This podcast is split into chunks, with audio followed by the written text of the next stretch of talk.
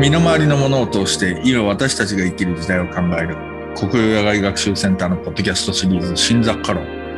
待望の第2シーズンは人の生活生き方が大きく変わりつつある今物と人との関係性を食建築衣服道具そして自然といった観点から考えてまいります。ホストはシーズン1同様メソッド主催バイヤーの山田優さん。司会進行は国用野外学習センターキャプテンの若林圭がお送りしてまいります。第1回目のゲストはデザイナーの塾から洋介さんと美術家の中村裕太さんをお迎えしてお送りいたします。よろしくお願いします。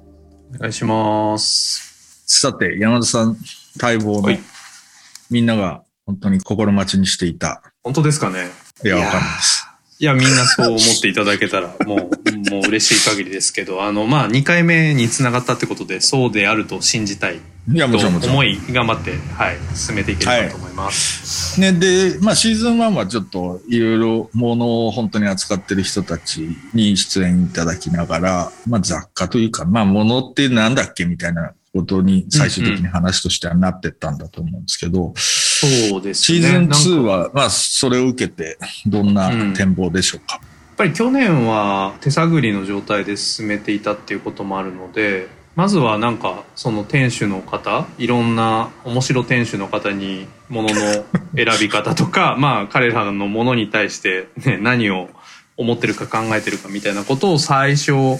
聞いてきて、それはそれで非常に勉強になったし面白かったんですけど、まあ、とはいえ、とても抽象的な話になったところで、後半、そこから少しその、えー、何をもって人はその、このものを良いと思うのかとか、美しいと思うのかみたいなところの話に、美術家の方であるとか、あとデザイナーの方であるとか、そういった方たちと、まあ議論になっていて、なんか最後の方で、その手がかりみたいなものは、なんか見えた、なんとなく見えた感じで終了という流れで終わったと記憶してるんですけど、まあ、なんか今回はそれを前提として受けた上で、じゃあ改めてどう今この時代において人はどうものをなんか選び取るのかっていうところを中心に喋っていければというか、まあ、具体的にじゃあ本当にどう何を選んでいけばいいんだろうみたいなことが話せればあのとてもいいなと思ってますしあと自分が本当に、ね、今切実にそれを考えてるんですよね。うん。うん。実際家建てるからみたいなところで。あ、そうかそうか、家建てる、ね、そうそうそうそう。具体的にこう、何選べばいいのかなって結構本当に考えるんですよね。こんなに真面目になって考えたの初めてなんですよね。まあだからなんかその、ある種の、なんていうのかな、コロナになって、そこで、多分、揺り戻しもあるとは思うんですけども、まあ、働き方、このままじゃダメだな、みたいなことって企業が気づいていったりとか、うんうん、まあ、自分の生き方、みたいな、つうのが、まあ、もう一回ちょっと、根本から再考されつつあるなっていう風な中で、結構問いが具体的になったって印象はあるかなと思ってる。うん、いや、本当そうですよね。なんかこの1年半、本当にいろんなことがコロナかってことで、いろんなことが揺さぶられていく中で、やっぱり僕、個人的な話をすると、本当に、あの、家の中のもの、あの、うん、結構仕事に打ち込んでた人間なんで、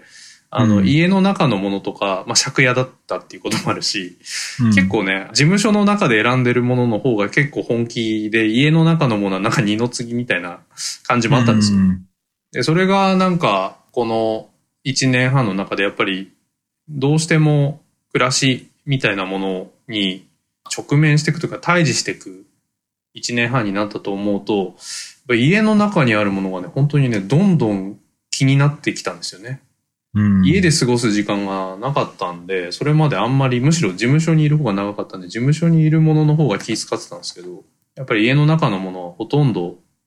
まあなんかどこまであんまり考えてなかったんだなってことに結構気づかされたので、なんかけ、うん、あの、それを踏まえてやっぱり、じゃあ何を選び取っていくかっていうことと、やっぱり対面せざるを得ないなっていう一年半でもあったなと。うん、そうですね。思ってます。物っていうことだけじゃなくて、本当に食とかね。うん。あとはまあ、その建物とか、例えば家族のとかの、その線引きみたいなのが動いていくとか、例えば今までだと外食と内食っていうか、家で食べるみたいなことっていうの？線引きがかなり明確にあったのが、ウーバーイーツみたいな話になると、それがこう、 blur になってくっていうか、あの、曖昧になっていくみたいなこととか起き起きたりすると。だから今人との関係性みたいなの変わってくるしとかっていう風な中でもう一回その、ね、あの、僕たちは生活っていうのを具体的なものを通してというか何を食べるかとかそういうこと、何を着るか、どう進むのかみたいなことを通して、まあちょっとこれからの、まあ、まあ21世紀のね、こう、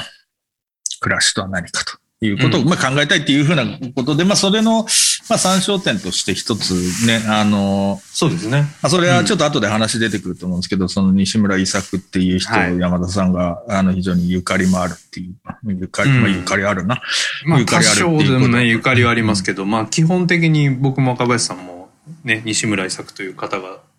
好きなんで。好きなんですよね。そうそう、ファンなので。そう。それで、そう、だからそれがまあちょうど本当に100年前とかに起きたある種の文化運動みたいなものっていうのが、まあやっぱり西洋化とか近代化とかっていう中でその日本の生活をどうやって adapt していくのかっていう話だったわけで、はい。で、まあそれあの別に西村関以外にもそれこそ民芸運動とかそういう、んうん。まあいっぱいそういうあの運動があったわけで、まあそこが一個の参照点になるのかなっていうふうなことを考えつつ、まあそれを一つの、まあ、軸というか、その辺も見ながらそうですね。考えていけたらいいなってう。いうふうなことでね。確かにそのなんか、あの、じゃあ、じゃあ何を選び取るかって言った時に、やっぱり過去をリファレンスするというか、そこでやっぱりたどり着いたのが、僕、僕はなんか西村伊作だったっていうところが、あの、結構、あの、大事な、この1年半の大事な学びで、まあ若林さんにもっと勉強す、勉強しとけって言われたのもあったんですけど、あの、うん。そう、僕が結構無意識でやってたことも意外とそういうところにつながっていくんだなって自覚したなんかコロナ禍でもあったので、まあそんな中なで、えっ、と、うん。まあ簡単に言うと僕はなんかそこって民芸ではなかったんですよね。うん。なんか、なんか大大体、なんていうかまあ民芸、やっぱ近年ある程度なんかまあ再評価というかまた、まあいつでもあの評価されてますけど、またこの時代でも注目されつつあることでもまうんああると思いますし、まあ今年も展示ありますしね、大きな。あ、そそうですね。多分近代美術館で展示が、うん。柳宗悦没後60周年みたいな。おいおい、スヌーピーかよみたいな感じの、そのなんか没後何周年みたいな話とかで。好きだな。好きだなと思いながらも。でもなんかなるほど。僕個人的にはやっぱりその、なんていうか昔からなんですけど、やっぱり民芸っていうものになんなんかピンとこないというか、なんかどうもフィットしないというか、なんかどうもしっくりこないものをずーっと感じてきながら、なんか、あの、生きてきたので、まあそれで、あの、今回お呼びしたゲストお二人は、あの、まあ去年ちょうど僕も本を読んだんですけど、アウト・オブ・民芸という書籍を出されてるお二人、軸原さんと中村さんをお呼びして、まずはその自分が持ってる違和感、なぜなんか民芸ピンときてなくて西村伊作フィットしてんだみたいなことが、まあ結構僕の私的な部分にも絡んでくる話なんですけど、そのお二人の視点みたいなものをお聞きして、もうちょっとそこをくっきり解像度高くしてから、なんか実際にじゃあ、なんで僕は西村伊作に惹かれてんだろうみたいなことも踏まえて、まあ、そこからじゃあ何を選び取るのかみたいなことを具体的に考えていければいいなと思って今回お二人をお呼びした次第なんですけど、はい。うん、そろそろ前段もよろしくお願いしますあれですけどはいよろしくお願いします。はい。じゃあ、よろしく軸原さん、お願いします中村さん、よろしくお願いします。あ、よろしくお願いします。よろしくお願いします。じゃあ、すいません。ちょっと前段長くなっちゃったんですけれども、えっ、と、お二人の、軸原さん、中村さん、あの、順番どちらでも構わないんですが、あの、自己紹介をお願いしてもよろしいですか？じゃあ、軸原さんからで、はい。あ、じゃあ僕から、はい。えっと、僕はまあ、デザイナーなんですよ。デザイナーとはいえ、山田さんは結構前からお世話になってそうです。ね。昔から、はいあの、軸原さんがデザインした商品を仕入れさせていただいたりみたいなこと。そうなんですよ。はい。それが割と売れるきっかけみたいなタイミングでもあったんで。はえい。ちょうど国立新美術館できたぐらいで、そうですね。もう、かれこれ、15年前とかですじゅそうですね。ね。そこら辺からその物を売って食べるようになったような感じがあったんで、あの、まあなんで、プロダクトのデザインとかをまずやってて、そこから、まあ独学でやってたんですけど、そこから今はだからグラフィックデザインとかパッケージデザインとかをやるようになってきたという感じです。で、一方で僕は郷土玩具とか、うんその、今日の話とはちょっとずれるかもしれないんですけど、割とその民芸の外側にあるようなものを、まあ役に立たないものですよね。が結構好きで、まあずっとそういう郷土玩具の会とかにも入ってますし、うんうん。あの、こけしの会とかにも入ってるという感じで、あとはまあ好きな、好きが高じてこけしの本を作ったりとかっていうのを何冊か、はい、出したりしています。展覧会も展示もやってますもんね、こけしとか。そうですね、はい。うん。なんかもともと郷土玩具が、郷土玩具好きになったみたいな原体験とか、そういうことってなんかきっかけとかってあるんですか？それは本当に僕、三茶の辺に住んでたんですけど、うんあそ山陽山日書店っていう古本屋さんがあって、うん。近くに。そこ、古本屋なんですけど、木のだるまとか置いてたんですよ。で、その人は多分秋田の人で、多分いろいろ玩具もついでに買い取ってたってすごいちっちゃなお店なんですけど、そこでぽつりぽつり木のだるまとか買っていってたんですけど、まあ後でそれこけし作ってる人が作ってただるまだってことがわかるんですけど、うんそれにすごい惹かれて、うん。で、ちょっとずつ集め出したって感じですね。えー、それいくつぐらいの？それはもう、えー、2007年とかですかね。うんああ、はい結構最近といえば最近なのかじゃあ。そうですね。うーん。ね、プロダクトに反映されてますもんね、デザインにもね。こけしにはまったっていう感じなんで、あの、玩具み全般に関しては割と好きだったというか、その前からタコとか、うなんでうんああと割と古い模様とか、なんで復刻とかもその時からもうやってたって感じです、ね。ああ、なるほど、なるほど。はい。で、やっぱこけしとかにはまっていく、もうなんかズバッとはまったのがそのやっぱ木のだるまとか買い出した辺なんで、それがだからまあうん2007年とかですかね。うん、ああ、そういうことですね。はい。だるまって木じゃないんですよね。えっと、うん本当は張り子ですね、基本的には。ですよね。はい。はい。高崎とかがいい。だから珍しいんですよね。そうですね、珍しかったです。はい。あなるほど。うんありがとうございます。はい。じゃあ、な中村さん。うん。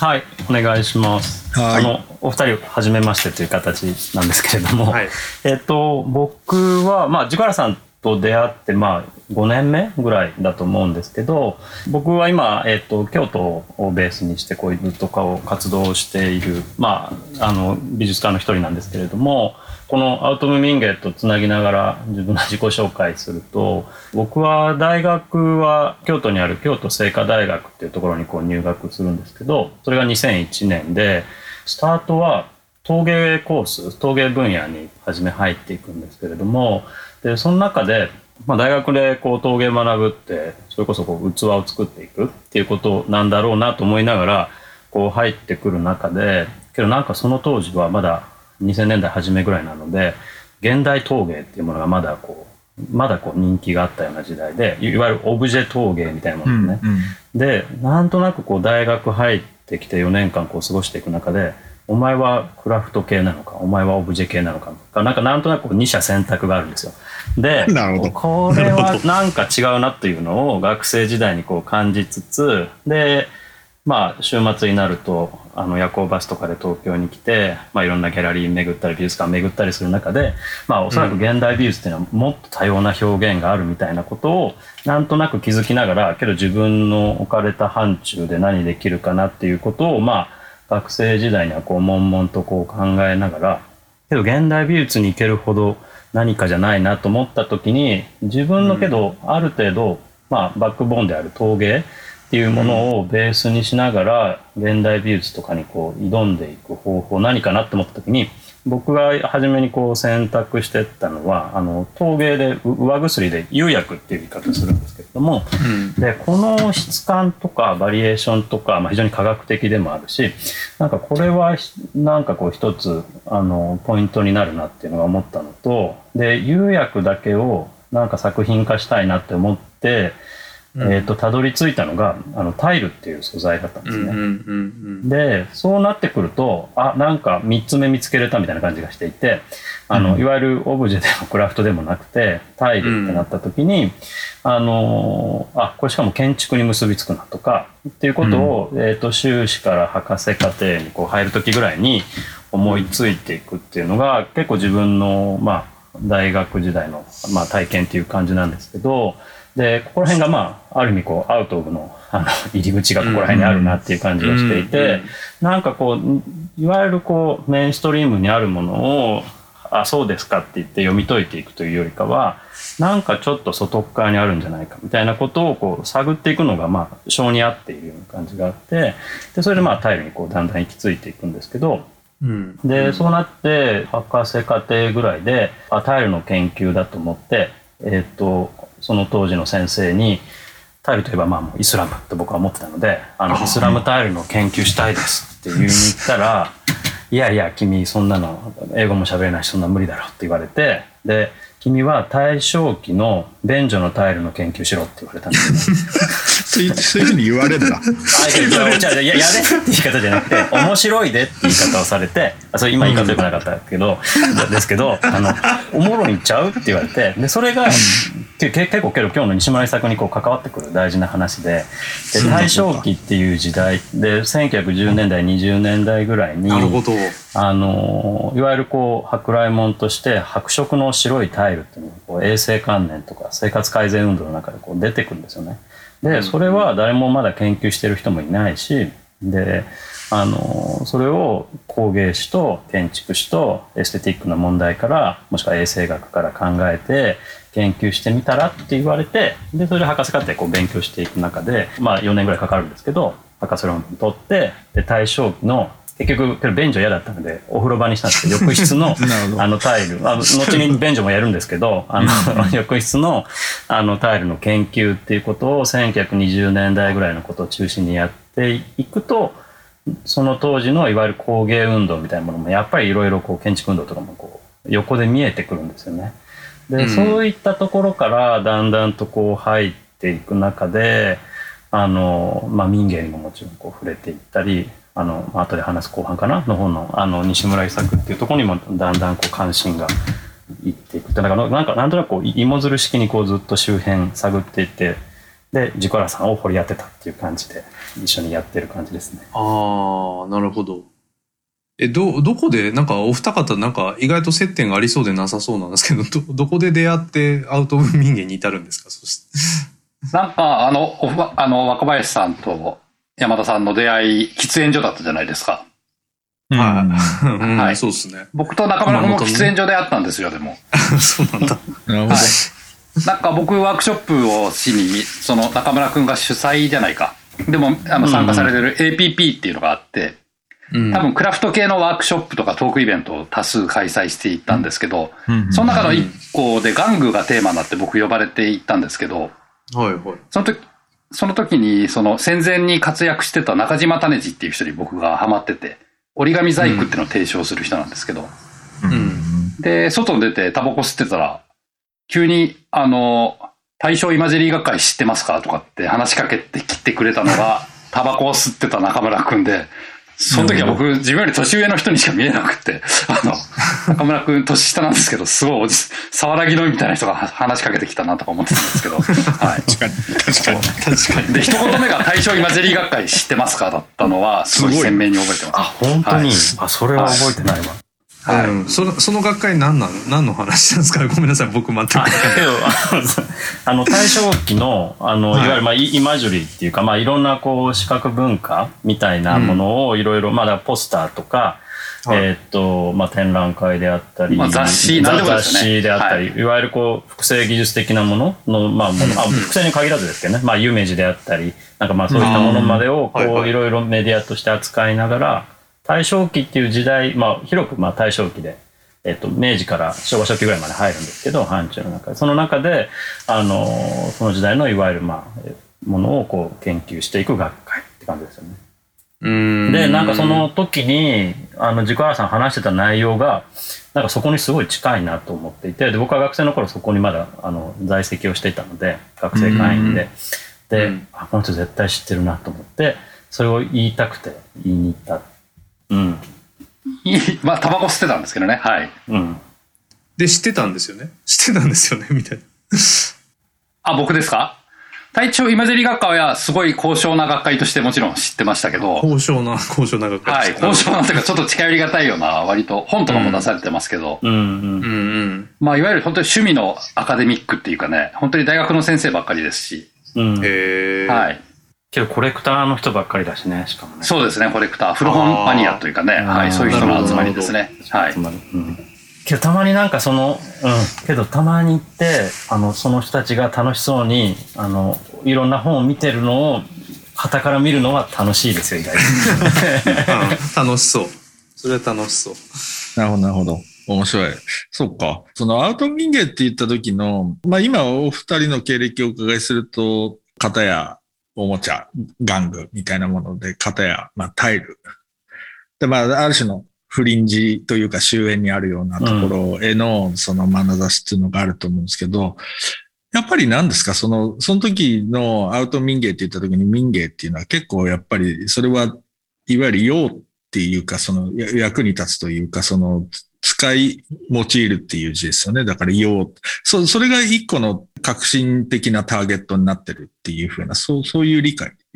になるんですか？でそこは、その民芸って言った時に、お二人がその、そこからアウトオブしようとしてるのは、民芸のな何からアウトオブしようとしてるのかって、いきなり革新メーター。いや、本当ですけど、ズバッと、ズバッといきましたね。そううん、そう、そこはうんどこなんですかね？あちょっとまあ前段からいいですか、うん。僕で、うん。うん。ちょっと話すると、えーっとまあ多分今日のあの導入の山田さんのお話で民芸なんか合わへんなみたいな話と なんかちょっと僕らの中でもあの微妙に立ち位置が違うかもしれないですけど僕は結構学生時代もみ民芸別に崇拝はしてないけどあやっぱ民芸いいなから入ってるんですよ僕は。うん。でなるほど。けれどだからあのそれは多分共有ジカラさんとしているところでいくとあの民芸批判でアウト・オブ・民芸って言ってるわけじゃないっていうのがまず前提としてあって、でけれどその時代ごとに民芸でも例えば元が源流が好きっていうわけでもないけれども民芸自体が今こう語られる語り口がもう柳いて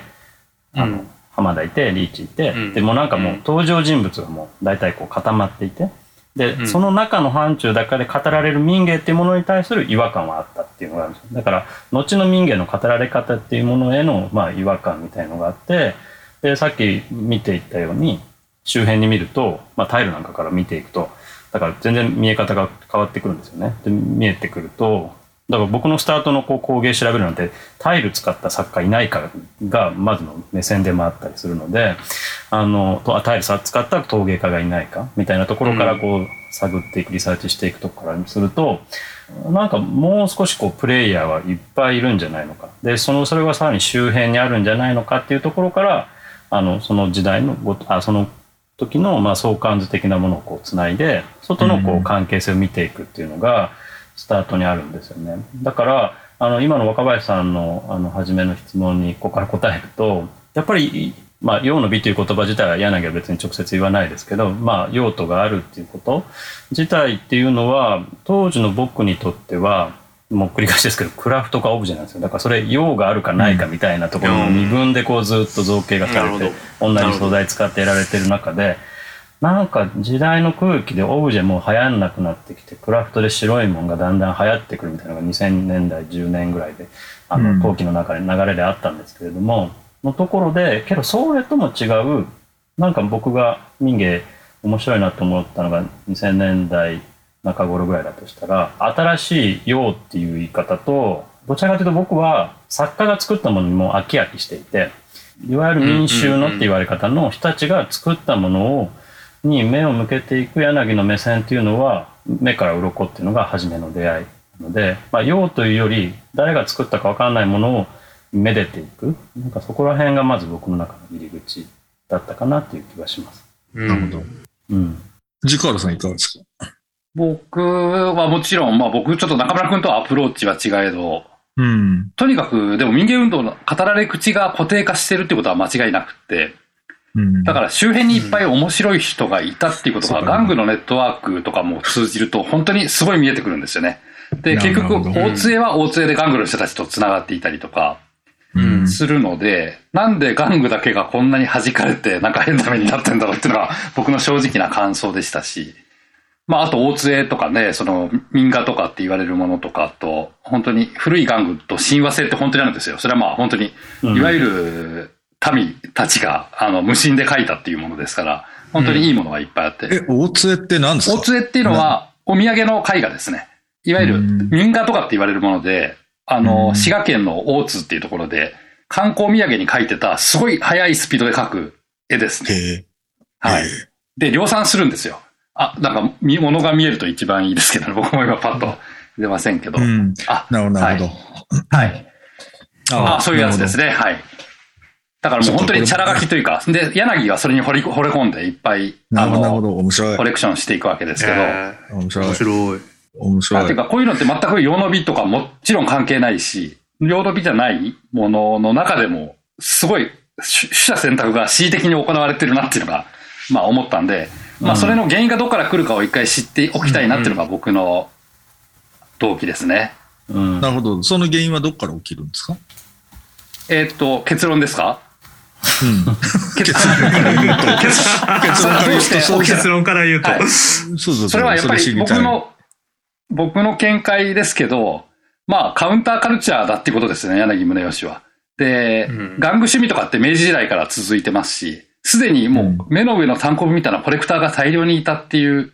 こともありますし、そこは一つの文化圏がもあったん。ですよ、玩具王国というかね。へそのえ戦前の趣味人たちが築いた、それはだから民芸の起こりとかよりも全然早くって、あの、うん本当に明治明治ぐらいに始まって、だから途中でそれがすごい難しいっていう、民っていう言葉が大量に出てくるようになって、その民衆とかね、うん。うん。なんていうか、僕は柳が民芸っていうのを差別化してやっぱり特化したものにするために、すごい先鋭化していったんじゃないかなとは思いますよね。で、ある意味切り捨てもだからいっぱいしただろうし、っていうのがまあ僕の結論ですかね。なるほど、なるほど。あの、お二人が今おっしゃった、その、民芸っていうものの、その、語り口っていうの、その固定化されてるある種のイメージだったりとか、そのナラティブっていうのって、基本的にはどういうものだっていうふうに理解しといたらいいですか？お二人が嫌だな、これ、こういう、またこいつらこれ言ってるよっていうことのこれって具体的には例えば何なんですか？まあそういうと、あれ？敵作っちゃう話になるのか？わかんないけど、いやーでも、とりあえずは、柳の文章って本当に魔術がかってるというか、すごいいい文章なんですけど、うん。結局、なんていうか、ロジカルとは到底言い難いところもやっぱりあって、でも心はすごい持っていかれるっていううん。感じがあるんですよ。あるんですよ。だから、つまり何かを論理的に説明するというより、やっぱり、あの、本当に宗教にはまるっつったらすごい悪い言い方ですけど、本当に民芸教みたいなものにやっぱりはまってしまうみたいな語り口されることがすごい多いですよね。やっぱ柳が神様で、もう柳先生の言うことはうんっていうふうに、あの、言う人はすごい多いですよね。あの、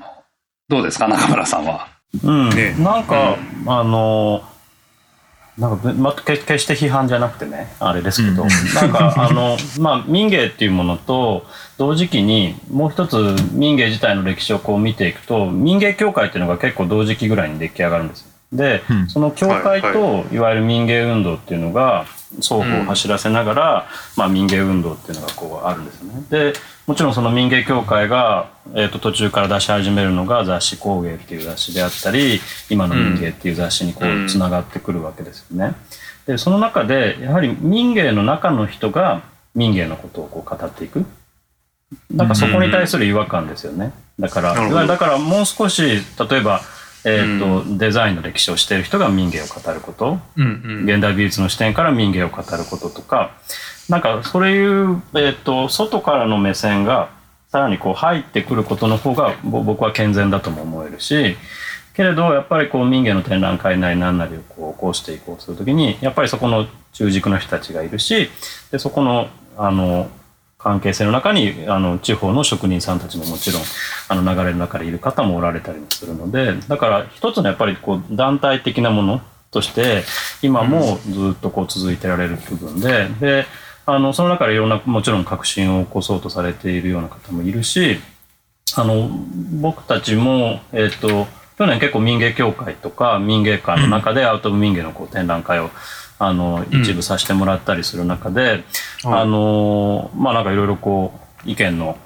なんていうかな、まあ、相違みたいなもあるけどまあけどじゃあ決してこの展示ダメっていうわけじゃないあり方をこう一緒に探っていくようなことも、まあ、起きつつあったりもするのででももちろん僕たち自身のまだ稚拙さっていうものも同時にはらんではいるんですけれどもあのけどなんかそれの一つのきっかけにはなり始めていたらいいなっていう感じ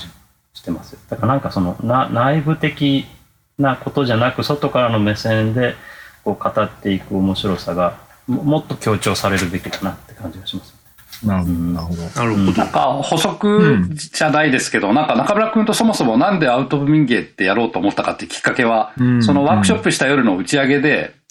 僕は夢二がすごい好きだから夢二の話とかを中村君に多分してて、うん、中村君は富本の話すごいしてて、そこでまた柳屋っていうあるお店があって、そこ、夢二と富本が二大アートディレクターみたいな、だったお店なんですよ。大阪にあったお店なんですけど。うんで、そこの話になって結構盛り上がったりして、やっぱりこの民芸の周り、同時代で周りにいた人たちの動きが面白い、面白すぎるし、あまりに語られてないんで、っていう話をしたのがそもそものきっかけですよね。まあだから本当に純粋に面白いってことですよね。なんていうか。うん。あごめんなさい。最後もう一個だけ付け加えると 結局けどそういう民芸に対する批判性っていうのが別に今起きたことじゃなくて同時代でずっと起きてるんですよ、うん。で柳もそれとやり合っていて、うん。でそれのまあ最たるものとしては、えっと民芸協会のこう主意書って1926年に日日本民芸美術館設立主意書っていうのが出されて、まあ、柳の有名な文章があるんですけど最後こう連盟の中に富本健吉って名前が入ってるんですよね。うん。で、うん。けれどその後に富本は民芸からこうあだんだんこう離れて距離を取って置きますよね。うんうん。追っ取っていくんですよね。で、そこにおける、まあ、僕は富本にもすごいシンパシーを思ってたしあのもちろん今日の西村ともつながってくると思うんですけれどもなんで富本が民芸から離れていったのかとかってことをやっぱり考えることっていうのは今あの民芸が抱えてる、まあ、問題があるのかどうかわかんないけれどももしくは山田さんの違和感みたいなものが、なんかそういったところともつながるのかなって気はちょっとしますよね。うんまあ、僕の違和感はどっちかっていうと僕はもともと畑がデザインの、がまあ起点なのであの基本的にはなんだろうなあのまあお父さんより息子さんから入ってるはい、タイプなので、うんうん。まあどっちかっていうとやっぱすなんかす柳総理いいよなみたいなところから入ってるタイプうん。ではあるんですよね。でそこからお父さんとかお父さんたちの周りの人のなんか運動を知っていくっていうことになってきた時になんかでも2000年代入ってやっぱり同じようなことがおそらくそのデザインと生活工芸みたいなところでも同じようになんか起こっていたような気がしていてなんかその工芸の世界の話と多分なんかその周辺にあまあデザインとかまあその周辺にあるわけじゃないですか。いろんなものがあるわけなんですけど、まあ、当然そうか今だと村上隆がその工芸まうん。あ器中心に扱ってたりみたいなその美術みたいな文脈とかもまあいろいろその周辺に走っているもののなんか全部がそのなんていうかあのつながっておらずぶち切れなんか切れていることに対してなんかその多様性を感じれないことの問題点がすごくあるなと。それが民芸の時代にもおそらくもっとなんか多様な本当に多様な人たちがそのいてでどういう活動まあその富本もそうですし夢二とかもそうかもしれないですけどあの本当にそのさまざまな動きがあってその相対の中でじゃあ民芸をどう見るのかみたいなことが結構視点として今大大事だと思うんですよね。というかなんかそうそれを俯瞰した上でじゃないとなんかきっとねものを選べないなと思っていて、僕は。なんうんかそこで言うとそれでじゃあなんかまあいまあやまあ、当然あの柳宗悦って人はもものすごい目利きだったとは思うんですけどあれ異常なぐらいの目利きですけどうん。あのじゃあ彼が良しとしたものだけをなんかまあ見見てものを選び取るのかっていうこと自体がまあ2000年代でもまあその当時でもそれはどうだったんだろうっていうところは結構自分がものを選ぶ人間としてやっぱりなかなか考えちゃうんですよね。なんかそういう意味ではなんかそのうん非常にその閉じていくうんなんか民民芸っていう世界もそうですけどあとはなんだろう工芸の世界もそうでやっぱりなんかまあデザインももしかしたらそうなのかもしれないですけどなんか非常にその閉じていく感じみたいなことに違和感を感じてるのかなと思っていたりその閉じていく中のせそのある種の統一された美意識みたいなところに喜びとか豊かさがあんまないんじゃないかなみたいなことはなんか僕のピンときてないところなのかなっていう気はしたりしてます。いや、柳はなんかそういう、わかんない。僕の印象だと、めちゃくちゃかっこいい、そういう劇文というか、味文というか、そうそういうのを、うんあの、かける人だったし、あの、それイデオロギーっていうほど体系だったものとも言えないのかもしれないけれども、なんかその、考えはかっこいいんだよな、みたいな気はするんですけど、なんか、いまいち生活にどうやってそれ入れんだっけみたいなことっていうのが、いまいちわかんねえな、みたいな感じはあったりするかなって思ったり、なんかそういう印象としてはそういうことはあるんですけどね。なんかその観念としてはすげえかっこいいんだけど、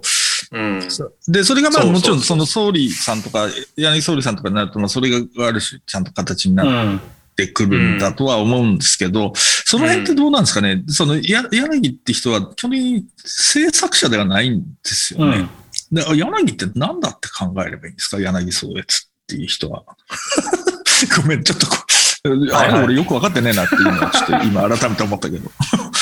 あけどねなんか最近なんか改めて柳の本を読んでてその中で、あの鶴見俊介さんが書いているあのはいはいはい。柳論っていうのが、まあ、柳宗悦論っていうのがあってうんでその中の後ろの方にまあなんかいまあワンエピソードとして紹介されてるのは、うん。えっ、と鶴見さんが、えっと誰だったかな草原さんか誰かその息子さんとねなんか話をしている時に、なんか父親がなんか家で母親が作った佃煮かなんかを入れるあの、入れ物がないと。そしたら父親が民芸館に行ってあのなんていうのこう佃煮に入れるようなものを取ってきてでそれで家であのその佃煮を入れて食べたみたいなことが書いてあって、まあ、そういうエピソードがこう一個あるんですよ、だからうん。柳の中においては、まあそれをまあ美談とするのかよくわかんないけれども、うんうん。結構そこら辺って本当に生活の中の延長としてそれはけど本当に民衆的な生活かと言われたらそうじゃないもっとハイエイドなものだとは思うけれども自分の中ではおそらく彼の基準の中においてそれは簡単なる鑑賞の民芸品としてあるというよりかは、佃煮をパッと入れれるようなものであったっていう一節はまあ面白いなとは一個思ったのがあったのが一つとでさっきの山田さんの方の話も多分続くと思うんですけどあのやっぱ柳の目っていうものはやっぱ僕すごくし信じてる部分があってで日本にこういろいろこう民芸館ってありますよね。でその中で、まあなまあ、名前言わないですけどななんとか民芸館って地方にある民芸館を 見に行った時に、まあ、例えば駒場の民芸館と同じようなものが並んでいても、圧倒的に違うそれも感覚でしかないし、まあ、それは柳で言ったら直感なのかもしれないけれどもはいはい。圧倒的にクオリティが違うっていう感じがあるんですよね。うんでそれはもう歴然としているなっていうのがすごく今思っていてでそれはまあ僕が色眼鏡見てるのかもしれないですけれどもでさっき山田さんこう閉じるっていう言い方？でなんかこう議議論が閉じるというかあの考え方が閉じていくっていう方もしてたけれども、で柳のロジックもやっぱある意味面白いし神聖化されているしで目っていうものもある程度確かなものだとした時にやっぱりこうプロトタイプ的に柳の書いたもの見たもの集めたものっていうものがやっぱりすごい未だに100年経ってもクオリティを担保していてものとか言葉ってもの自体はですけどね、うんうんでそれが、まあ、閉じていくっていう感覚でもあるしどんどん周りの人がやっぱそれをこう神聖化させていってなんかそこから新しいなんかビジョンをえっとゼロから考える感じになんかやりにくくなってるのかなって感じもしますよね。ななんかそこ踏まえて作りましょうみたいな感じになんかものづくりがそその周辺の人たち、ね、の中ではなんかあるのかなって感じはなんとなくします。単純に知らないだけなので質問なんですけど、いや、柳先生は、あの、何をしたかったんですかね。つまり、その、自分が持ってるような審美眼っていうのをみんなが持つべきだっていうふうに考えたっていうふうなことなのか、その、民芸館を作って、それ、それを、まあ、なんていうのか、その、柳が考える良い工芸みたいなものっていうのがあったとして、そそれをどうしたかったんですかね。その、それは、いいだろうっていう話でもないじゃないですか。うんうんうん、で、うん社会運動としてはな何を目指してうんうんということになるんですかね？ちゃんと分かってないので、もし分かれば教えてほしいっていう感じなんですけど。人間か人間の人間じゃないので適当に言いますけど適当に言いますけど、あの僕は僕は僕の感覚でやっぱりその柳自体があの民芸に入る以前っていうのは例えばウィリアム・ブレイクとか白樺とかいわゆる宗教哲学とかああいうもののをこう学んでいくわけですよね。うん。で民芸運動を起こす前に、まあ、有名な話であの浅川っていう人物が朝鮮にいてで彼がおお土産として持ち帰ってきた李朝の、うんうん。まあ、壺を持ってきてうん。ここに民衆の美を見たっていうことをしてでその当時まあ朝鮮っていうのがまあ日本とのまあいろんな関係性の中で、まあ、古い文化っていうものがこう迫害されていこうとした時にそれにもう一回光を当てようっていうことで向こうで李朝を扱った展覧会っていうものをこうしていったようなことっていう意味ではまあ非常に社会運動的でもあるしでその後まあ日本に帰ってきてうんとまあ、民芸運動を始める以前って民芸って言葉が生まれる前はこう下手物っていう言葉を使っていくんですよね、うんうん。し仕立て物って書いて下手物って書いて言い方をしていて、でそれはあの普通に京都とかの朝市であのいわゆる誰もだ上上手物っていうかうん上手物とか上手物って言われるような、あのすでに価値がないあるものじゃなくて誰も見向きもしないような丹波の古いこのあのコフトみたいなものを集めてはそこにこう価値とか美を見出していく。喜びが始まったんですよ。だからスタートは多分やっぱりそれを見つける収集していく喜びがあったんですよね。でそれを、まあ、美の伝道として民芸館作りたいっていうのが20年ぐらいぐらいだとしたらうんけどそこから30年代に入ってくると例えば東北地方における雪害で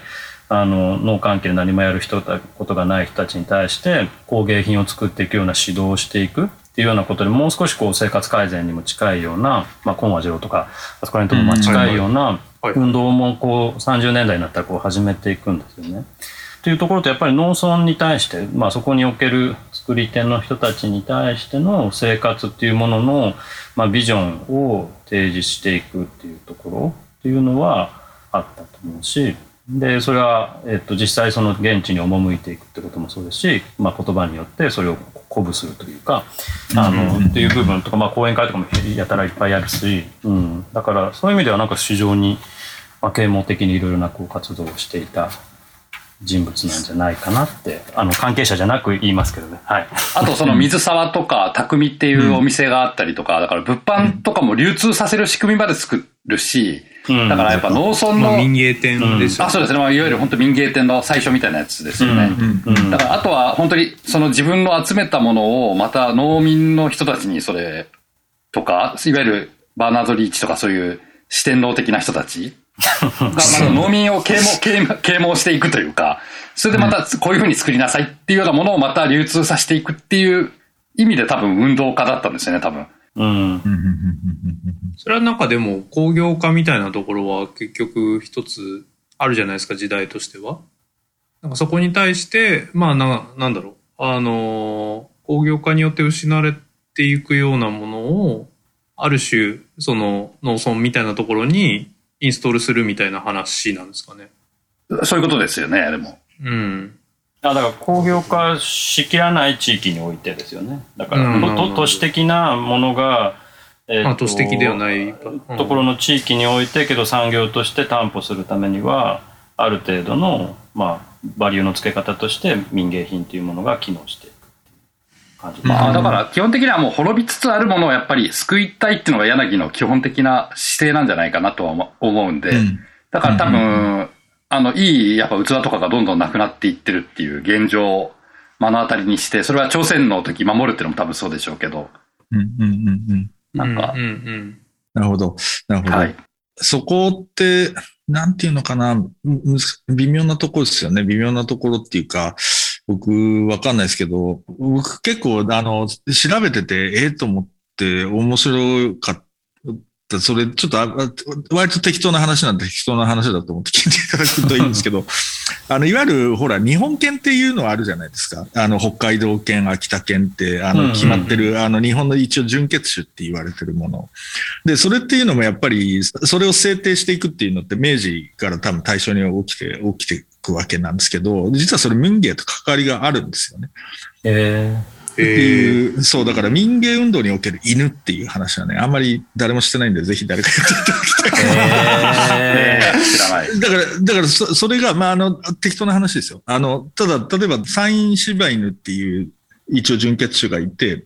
うんで、その人たちの来歴みたいなもんね。だから、その保存会っていうのがちゃんとあるんですよね。うんで、その人たちの来歴見てると、その鳥取の民芸とかなんかその辺と、一応人的な交流的には関わってたりするの、へーみたいな話っていうのがあって、あ、適当な話ですよ。あの、もうちょっと聖地に言うと関係ないかもしれないけど。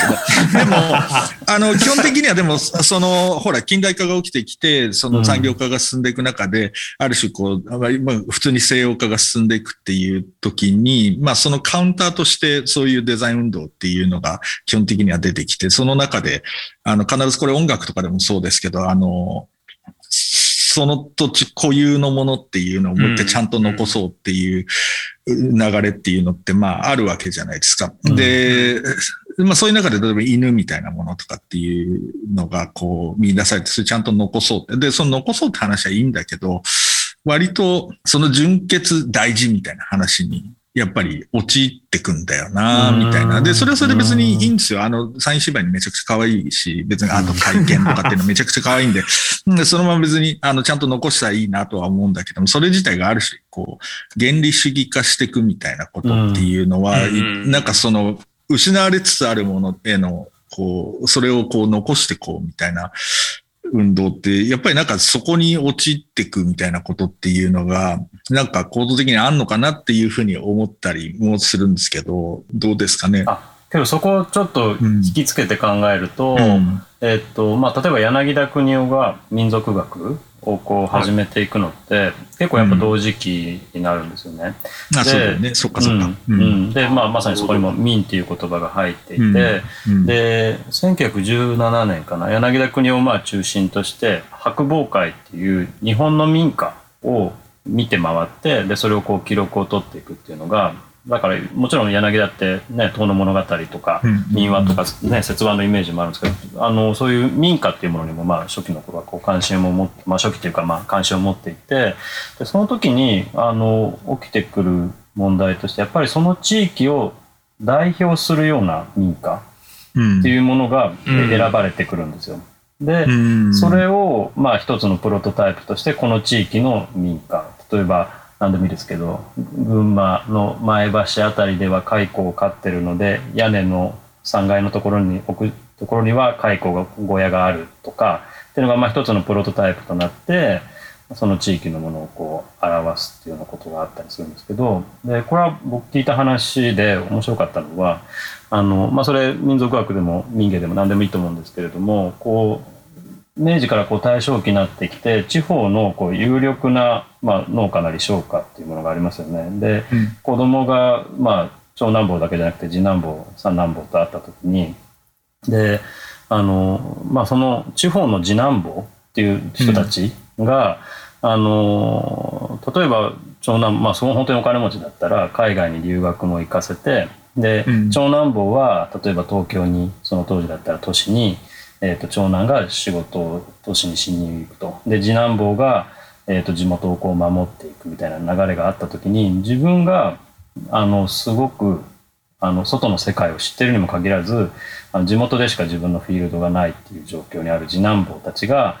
そういう人たちが結構意外と協力者になってそういう有名人というか、あの そういう柳なり柳田みたいな人が来た時のあのいわゆる案内人として彼らがこう活躍をしてくるっていう話を聞いたことがあって。うんでだからなんかそういったこう背景の中でだから本当に柳柳田たちが自分たちでカッ歩して歩いていって一軒一軒見て、あこれだって見つけたというよりもその地方における協力者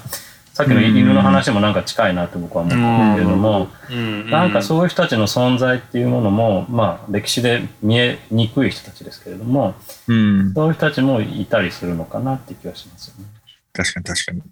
それ自体が非常に解明的な話ではあったんですよね。きっと当時、その、柳が、君らが作ってるものは今、ざ雑記のように扱われてるけれども、実はそうではないんだみたいな話っていうのは、やっぱりどういうふうに聞こえたんですかね？すげえ、やっぱモダンな話に聞こえたんですかね？そういう例えば地方の次男坊たちからすると、それは、なあ、いけてる話来たぞ、みたいな感じだったんですかね？ちょっとわかんないですけど。わかんないです。いや、需要的には絶対そうじゃないですかね、本当に。でもそうですよねきっとね。はい。あと、地元のこんなもの、なんか僕、最近その岡山の戦後みたいなの見てるんですけど、戦後すぐ柳とかもやっぱ来ていて、あの、天満屋っていうデパートの、いわゆる食卓で仕事されてた人が連れて行くんですけど、いろんなとこに。やっぱりそしたらもうずっとなんか建物見ながらいいねとか言って歩いてたっていう話がなんか書いてあって。あう。うんん。でもやっぱ案内する人もいるし、はいうん。はいいや、でもそれまさに、でもそれこそ地方のデパートに山田優大先生ーいやいや、僕。自分のことを思思い出しました。なんか、なんか、あの、僕。はい。震災以後とかに結構やっぱり地域に入って回るようになってて、意外とそのバイヤーとしてはなんか、それまでって結構なんかもう上がりで判断するべきだろうみたいな、なんか、なんかわけのわからない、まあ若かったのもあって、あの若いと生意気だったりするんで、もう、なんかそんな上がりで判断だよっていう、なんかよくわかんない決め事があったんですけど、多分震災の後とかから僕は結構、実はだから、あの、いろんな産地とか回り始めたと実はかなり遅くて、震災は、なんか震災後とかにやっぱり地域回り出してって、で、僕東京生まれで東京育ちだったりする思いっきり都市、都市の人間なんで、なんかそこで結構その気づいていくというか、その作ってる現場のなんか現場、現場だったりその作ってるものの価値みたいなところに結構気づいていくみたいなことがあったんで、そうですよね。山形でも去年の新雑貨論の収録であの、ちょうど来てましたねみたいな記録とかもあったじゃないですか。柳、ちょうど柳来てましたみたいな。ああ、そっかそっか、そうだそうだ。なんかありましたけど、やっぱうんなんか、そう、一緒のことやってたんだなっていうのが今、なんか、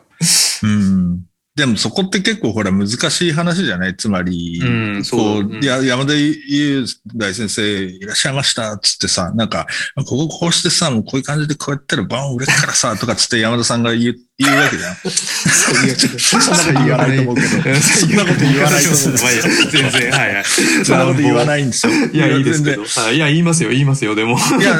ででも、それ自体、そそういう介入っていうのはさ、うんその結構やっぱり、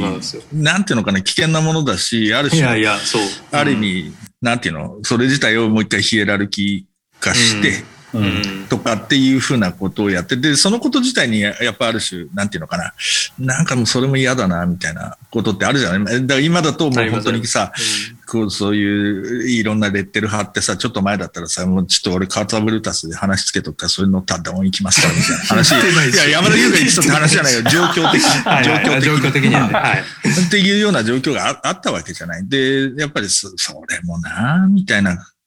感じで、結局じゃあその地方のためには何が？そうそう、なったのかみたいなことですよね、本当の意味で。うん。すいません。さっき何を言おうとしたのかっつうと、よかった思い出したその、いわゆる岡山で受ける側だった人は、要するにこんなものを見ていいねって言ってることにすごい喜んでるんですよね。まあそれは柳先生だからっていうことがもちろんそうなんですけど、うんうんうんあと思思った以上にその民芸ご一行のやっぱり何かを見て歩く旅っていうのが本当に和気あいあいとしてみんなでいいねいいねって言いまくって歩いてる感じで書いてあるんですけど、それめちゃくちゃ面白いというか、それ、んだから本当にすごい難しい顔してたんじゃなくて、もっとすごい和気あいあいと楽しくやってたのかもなって、僕それ読んでちょっと思いましたね。いや、でもそれ趣味の会みたいな話ですもんね。でも、うんなんか、でもここ、例えばその10年とかの日本、日本で言えばやっぱりローカルみたいなところに、ある種日が当たってた時代でもあったじゃないですか。それで僕もなんかいろんなローカルに、その震災以降ですけど、やっぱ足運んできた10年だったと思うんですけど、多分ね、近い感じな気がするんですよ。その和気あいあいとして。いや、なかなか来たことないけど、ここいいね、みたいなことに、なんか光を当てるみたいなことが、やっぱり同じように、この10年起きてたような気はしていて、まあ、なんか、なんか、だからこそですけど、そこの場所での産産物であるとか、まあ、その生まれてるものに対しても、やっぱり同様に光が当たってる、来た10年だったと思うんですよね。だからなんかその、うん、なんかわかるな、その、和気あいあいと、僕は結構なんか当事者なんで、その和気あいあいとこれいいね、あれいいねみたいな話とかっていうのが、うん、なんか都市では、都市ではやっぱり逆に言うと、あの、お目にかかれないもの、手に入らないものみたいなところっていうところの、まあ、逆説として、なんか、なんかそれをめでていた姿がなんかなんかすごい想像つきました今、うん、うん。あと、中村君ともよく話すんですけど、さっき、うん。今、状態がよく似てるって言いますけど、本当に関東大震災あって、あの、311あってとか、本当になんか似てきてて、スペイン風邪はもうちょっと時間、時系列はちょっとずれますけど、ああ、でもそうだね。はい、あーでもスペイン風邪もその前にあってとかで、だからなんか似たような状況に本当になりつつあるんで、だから今やっぱりね、民芸のことに興味がいくっていうのはすごい正しいんじゃないかなっていうか、これはもう直感でしかないですけど、なるほど、なるほど。はい確かに。うんでもなんかピンとこねえんだよな俺な。なんでだろう。みたいな。うん、それでね、その、まあ、あの、そろそろちょっと前半あれかなと思うんですけど、やっぱり西村伊作っていう人はどっちかっていうと、その、地方側のボンボンじゃないですか。そうですね、うん、そうそうそう。っていうところはやっぱり、ちょっとそもそもスタンスが違うところだなっていうふうな気はして、うん。そこが、やっぱり西村っていう人のなんか、ある種の面白さを作ってるところでもあるなっていうのはちょっと改めてなんかいろいろ読んでみたりしてお思ったっていうか、場合によっては柳大先生ご意向とかっていうのが来た時に、じゃあもうここ見てたらみたいなことを案内する側の立場の人だったわけじゃない。うんだから、そこはなんか、でもそっち側になんか面白い人がいるの、やっぱいいよな、みたいなところっていうのは、もしかしたらあるのかもしれないよねって思ったりはしたりしますね。なるほど。なるほど。全然どこにも行かない話になっちゃったじゃんか。まあでも、あの、その時代背景時代状況の話うんとか、とかっていうのはちょっと面白いね。実は。面白いですねうん。民芸がそうやってやってたことを実は今山田優がやってる。いやいやいやいやいや別そうもございませんが、うん、がピンとは来てないんで、そのそうですね後半でもうより西村伊作中心に話していければなって OK です。じゃあちょっと。は。はいいというわけで、あの、ひとまず前半ということで、ジカルさん、中野さん、ありがとうございました。ありがありがとうございました。